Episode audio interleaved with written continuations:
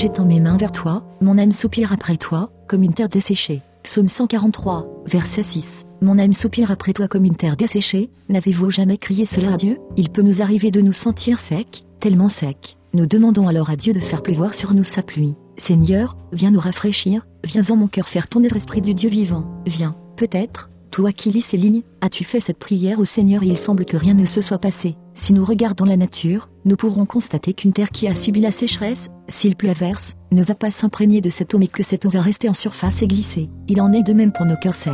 Le Seigneur répond et il fait pleuvoir sa pluie mais ce sont de petites gouttes qu'il fait pleuvoir afin que notre cœur s'en imprègne. Oh, cela peut paraître invisible mais la terre de ton cœur commence à s'humidifier et progressivement, elle va être en possibilité d'accueillir la forte pluie du Seigneur. Reste donc patient et sois certain que Dieu est à l'œuvre. Il y a aussi un autre phénomène dans ce monde qui nous entoure. Dans beaucoup de villes, les arbres, les espaces verts, les chemins de terre ont été remplacés par du bitume, des constructions de briques et de béton. Tous ces espaces naturels ont été changés par la main de l'homme. Aussi, quand il arrive de fortes pluies, eh bien, plus une parcelle de terre, plus de nature pour absorber la pluie qui tombe et l'eau monte, c'est l'inondation. L'eau glisse. Dans nos cœurs, c'est pareil.